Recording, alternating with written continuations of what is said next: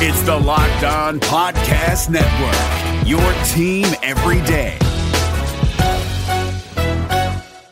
How can you achieve and maintain business growth? Harvard Business School Executive Education is now accepting applications for a new program, Driving Profitable Growth. Taking place in Boston from October 25th through the 28th, this program focuses on business expansion and organizational growth strategies that can lead your company into the future. Learn more about this three-day program for senior leaders by visiting hbs.me slash growth. That's hbs.me slash growth. You are Locked On Celtics, your daily Celtics podcast, part of the Locked On Podcast Network, your team every day. I'm so hyped right now. Anything's possible. Oh my mama. Oh my mama fade away. This the best Celtics podcast day to day, especially when the season get hectic. I stay waiting on it like receiving a Nets pick. Nothing like the terrible analysts on the TV. So in depth you might even hear a story on Gigi. So in depth they might do an hour about the D League. So in depth you probably should pay him, but it's a freebie. Yeah, John Corrales and Jay King locked on trying to get the 18th ring. So you can miss me with the blah blah. No more Gino time. We watching Jay do the Zaza.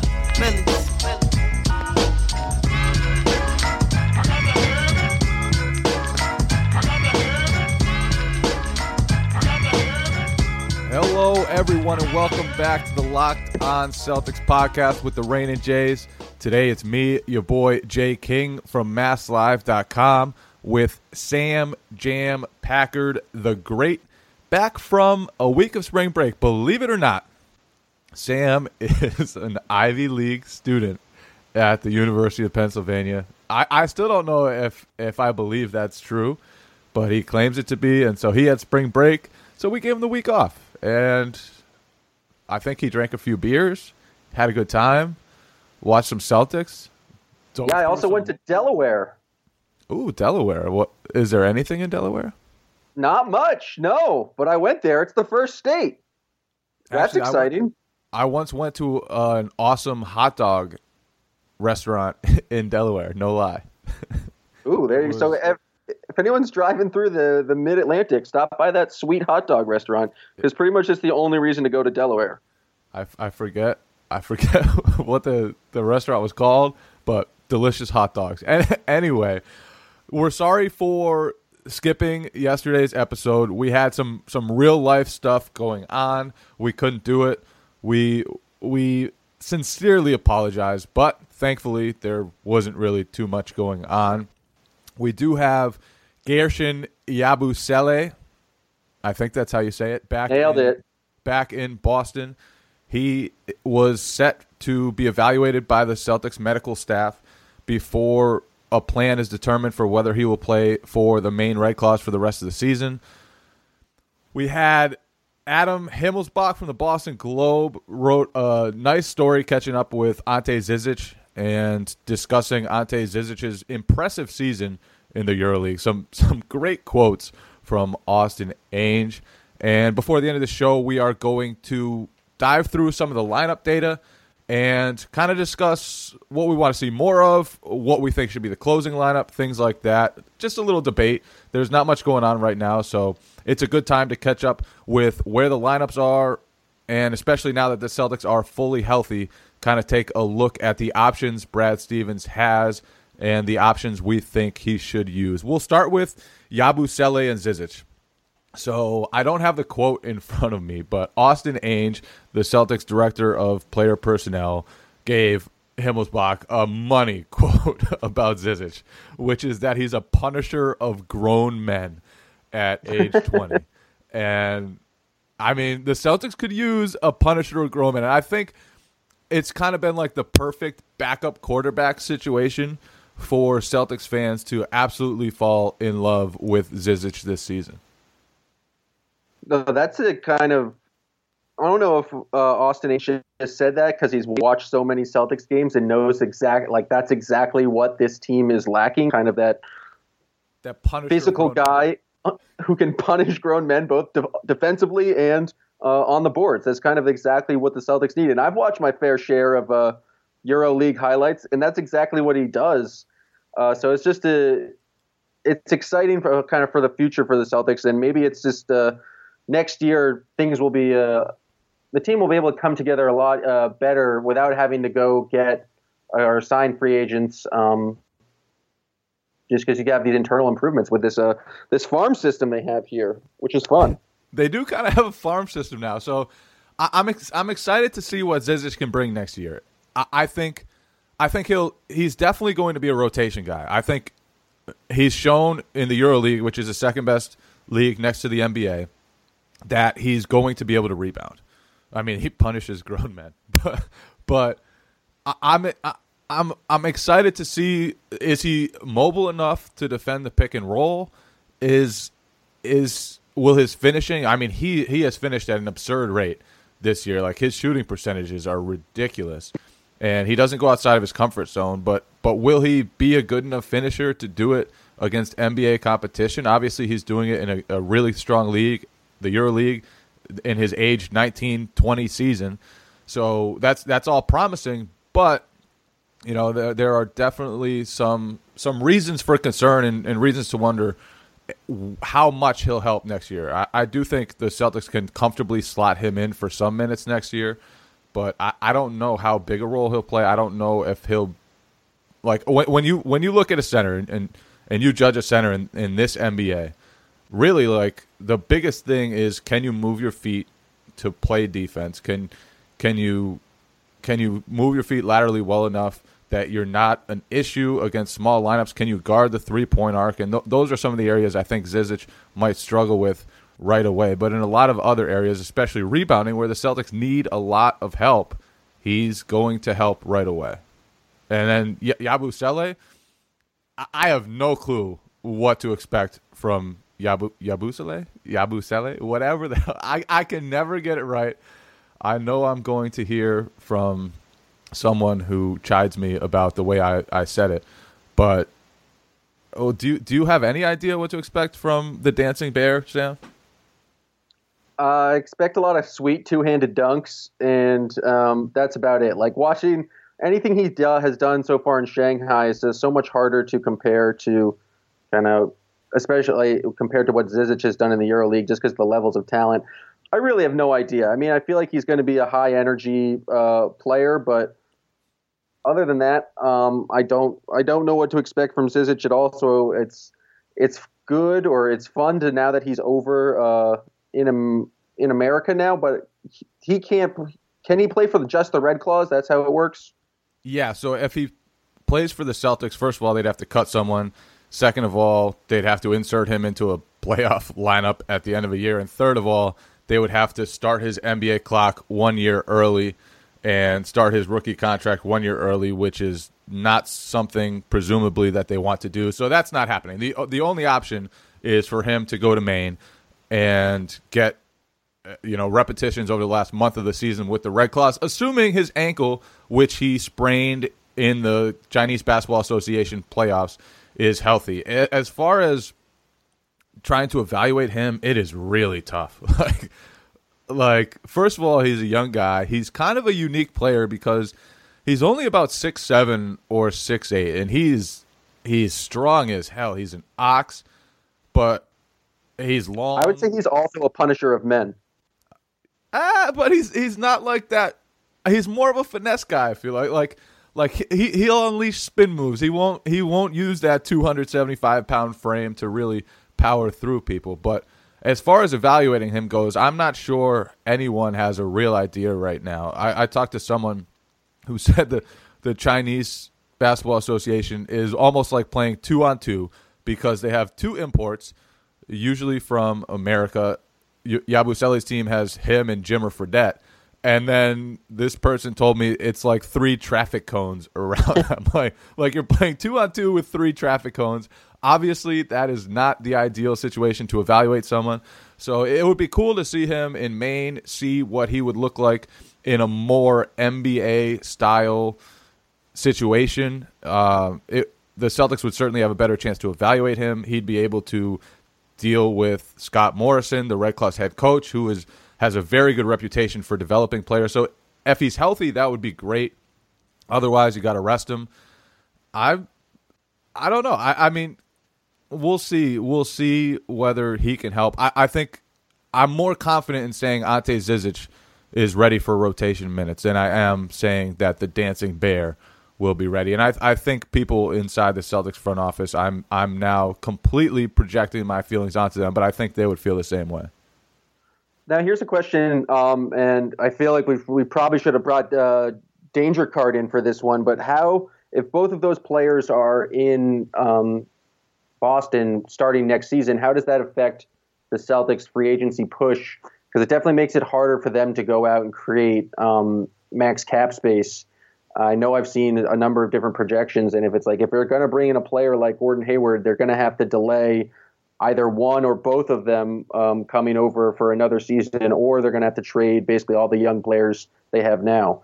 Do you know how it uh, like if they both start on the roster, Celtics roster, how much um, would they be able to get to max cap space to at the start of free agency?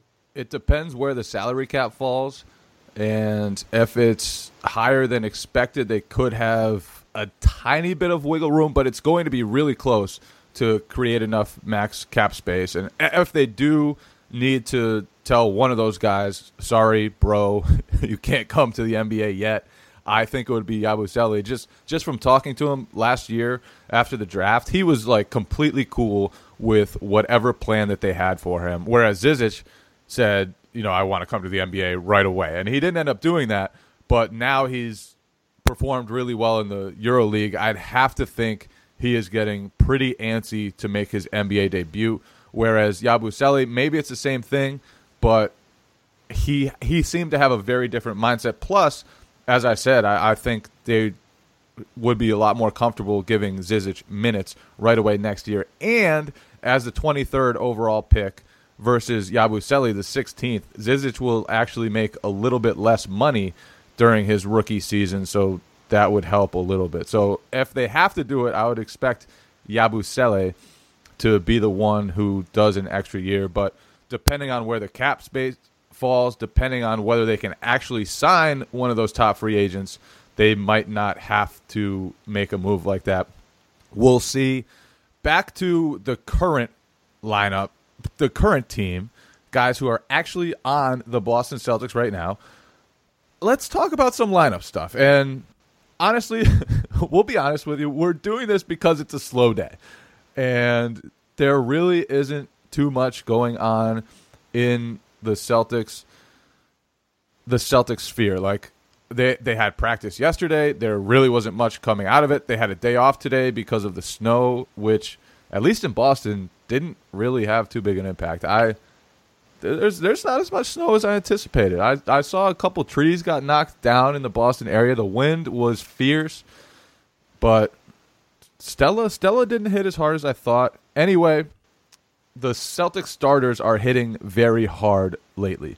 Since the All Star break, that group has really, really just destroyed guys. And and I I just tweeted out the stats. I think it is they have a 117 offensive 115.2 offensive rating 97.9 defensive rating over 68 minutes since the All Star break.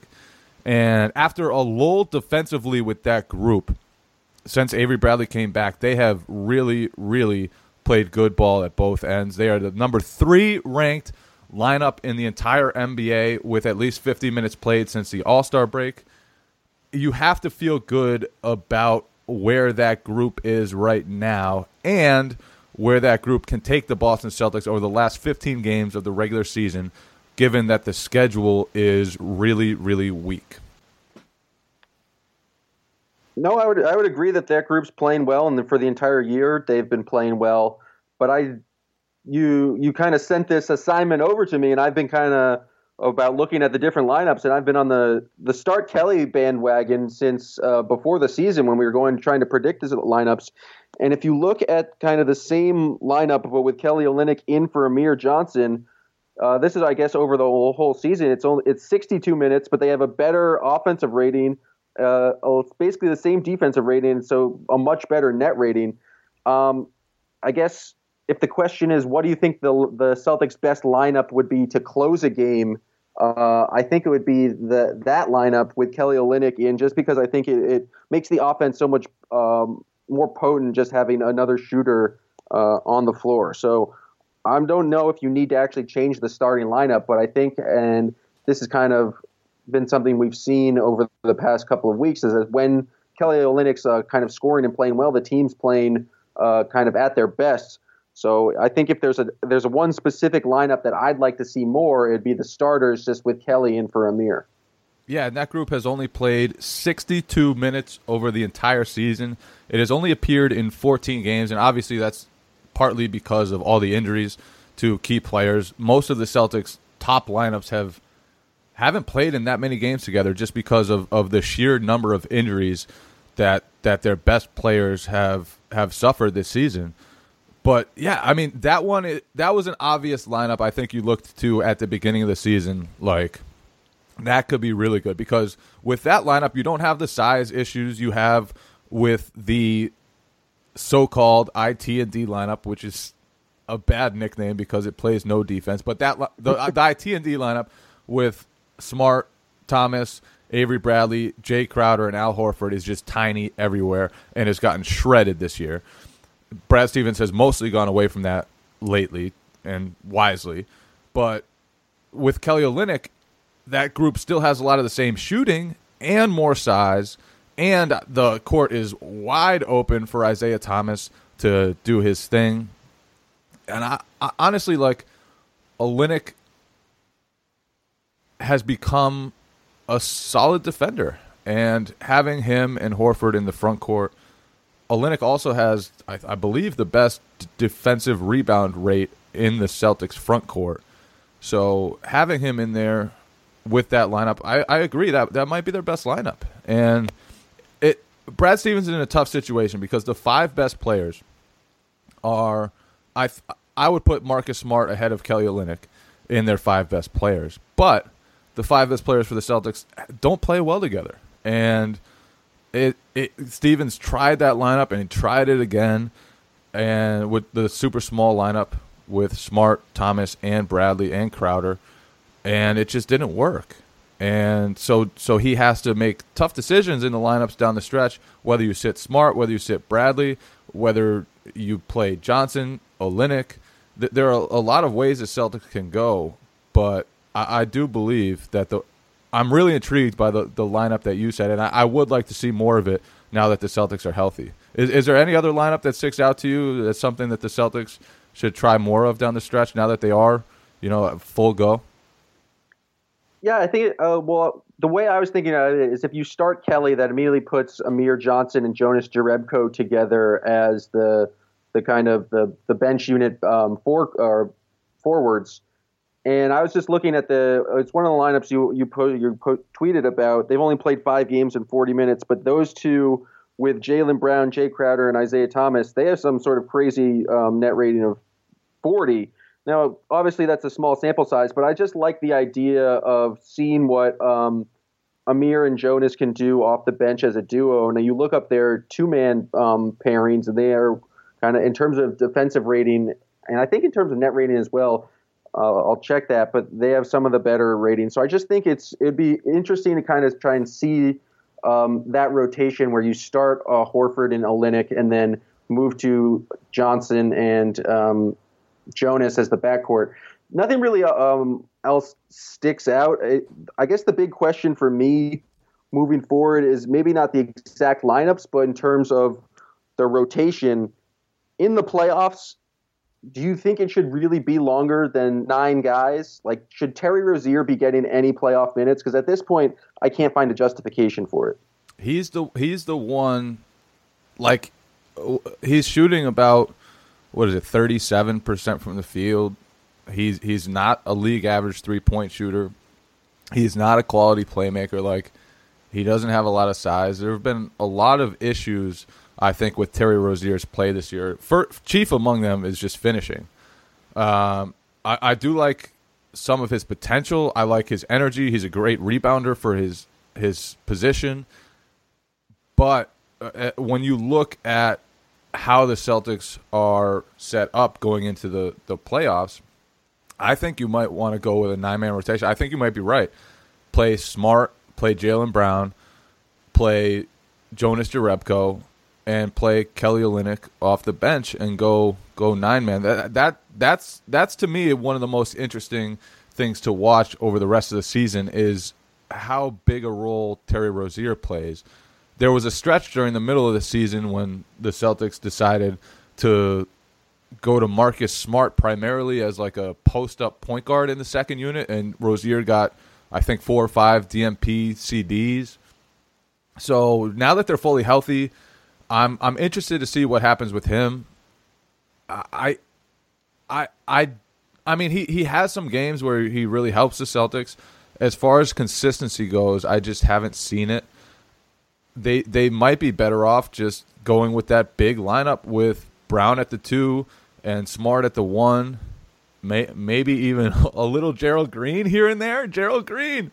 Um, but yeah, Terry Rozier, he's definitely a guy to watch on the outskirts of the rotation as as the season continues. One thing I think the Celtics need to stay away from is the all bench lineups. The all bench lineups. I mean, every once in a while they go to groups that don't have Al Horford, don't have Isaiah Thomas, don't have anybody. I've, this season, um, the all bench lineups are. I think it's like they have a the the top used one has a 79 offensive rating, I believe, which is just brutal, brutal, brutal. With Jaylen Brown, Jonas Jerebko, Kelly Olynyk, Terry Rozier, and Marcus Smart, and, and they they have gone to that from time to time.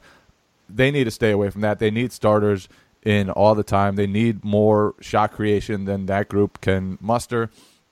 Uh, I'm kind of intrigued by Horford with some of the bench units because when they post him up a, and run the offense through him in the post, a lot of good things tend to happen. And same thing when they do that with Marcus Smart. So I'm I'm intrigued by by the possibility of that. But then again, you don't want to take too many minutes away from Horford with the starting lineup because that group has been so good. So yeah, I mean well, that's the reason. That's the reason to use the nine-man rotation is it basically guarantees that you can never really have a, a full bench unit. But I think the Celtics they have that that nine man depth, and I think the key is to not use any lineups that really make them either just way too small or too big. We've seen them pl- try like the three guard lineups don't work. Um, I don't. They haven't really tried anything super huge, but I guess I guess the move, the lineups with Jaylen at the at um, I guess shooting guard have worked out pretty well. But I would consider him kind of a, a two three. Really, you just don't want uh, anyone other than Jaylen or Crowder or uh, playing small forward. Uh, if because anyone else in that kind of position, then you kind of it, it, basically creates a disadvantage for the Celtics.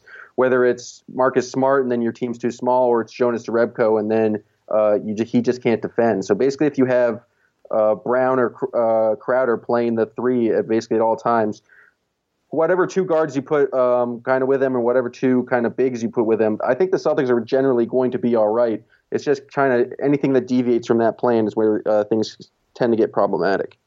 Yeah, and I I love this talk because we got we got some tweets the other day after the Bulls game. We talked about Jimmy Butler's future and some of the possibilities the Celtics could pursue down the road. And one of you guys bashed us on Twitter for not talking about the Celtics and their blowout victory enough. Did, did you guys want to talk about that disgusting game? I, I I know it was a it was a comfortable win, but like the Bulls were one for nineteen at the start of that game. They were shooting five point three percent most of the way through the first quarter. Did you really want us to to talk about that game for twenty five or thirty minutes? What what what were we supposed to say? Were we supposed to talk about Bobby Portis firing shots off the glass and airballing short jumpers? Were we supposed to talk about Cameron Payne and his god awful turnovers? Were we supposed to talk about Jimmy Butler and his disgusting showing? Two for 11 for five points? Maybe the worst game of his season?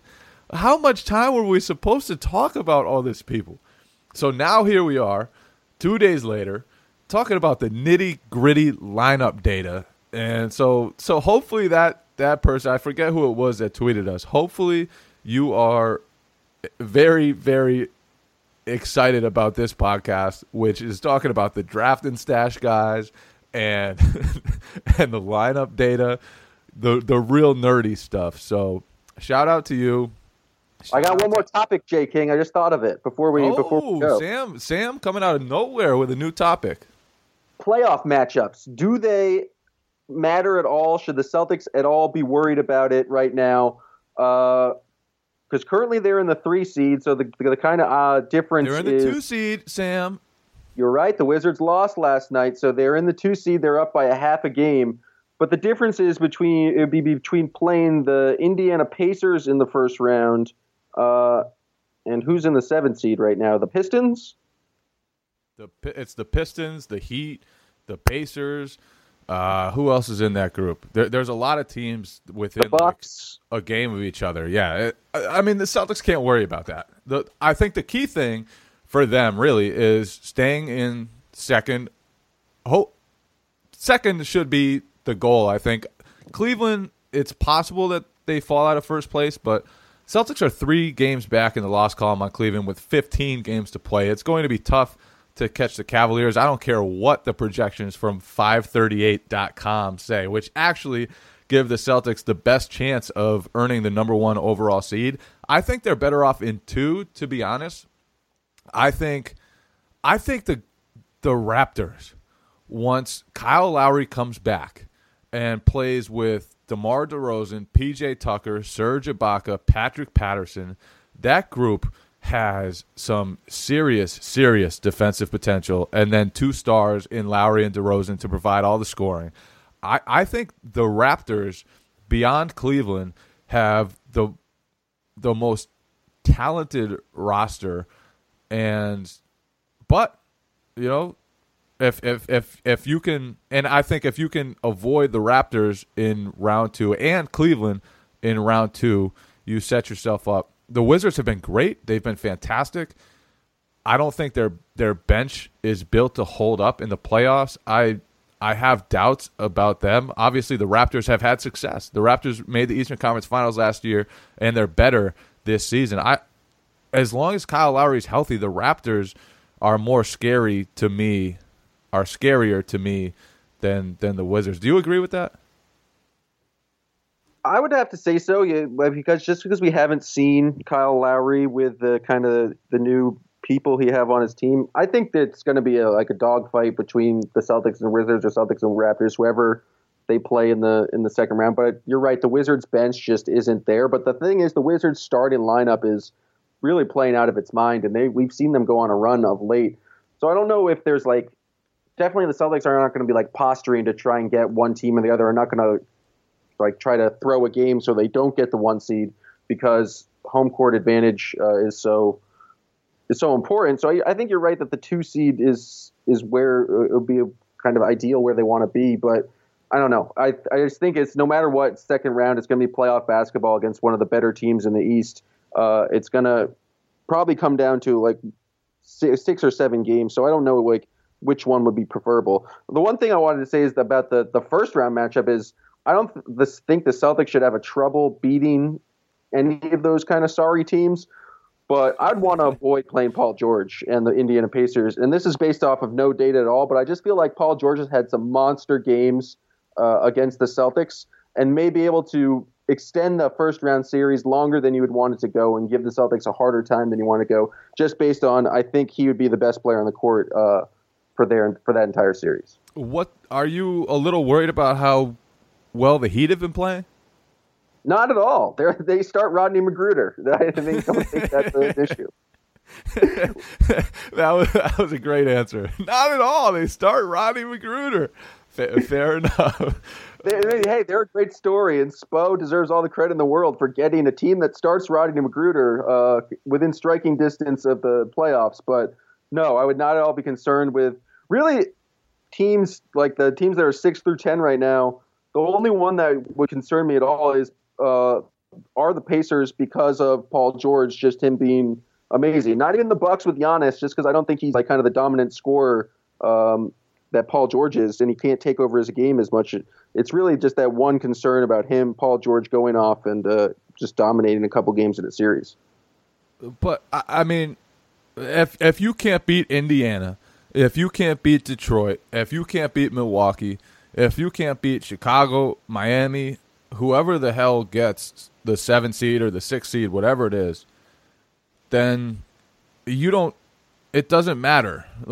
like like matchups aren't ultimately going to matter because if if you can't beat those guys, then you're not worth a damn. Like uh, yeah, Paul George is scary, but how good are the Pacers really? They're that team has a lot of flaws. The Pistons have some some serious flaws, although they're they're starting to play a little better. Reggie Jackson is, is starting to to play a little better. They're, yeah, they've played the line. Celtics pretty hard this year. There've been some close games against the Pistons. Andre Drummond would average like 25, 17, and 15 missed free throws per game in that series. Talk about some fun playoff basketball. Nothing better than Hack-a Drummond. All right, let, let's end it there with with nightmares of Hack-a Drummond. It's nice to have you back, Sam. It's nice to be back after a one day hiatus from the Locked On Celtics podcast. For any new listeners, subscribe to us. Search for Locked On Celtics wherever you listen to podcasts, whether it's Audio Boom, Stitcher, Google Play, iTunes, whatever else. That's it for this episode of the Locked On Celtics podcast, part of the Locked On Podcast Network. Yeah, Jay King and John Karalis, Locked On Celtics, Millies.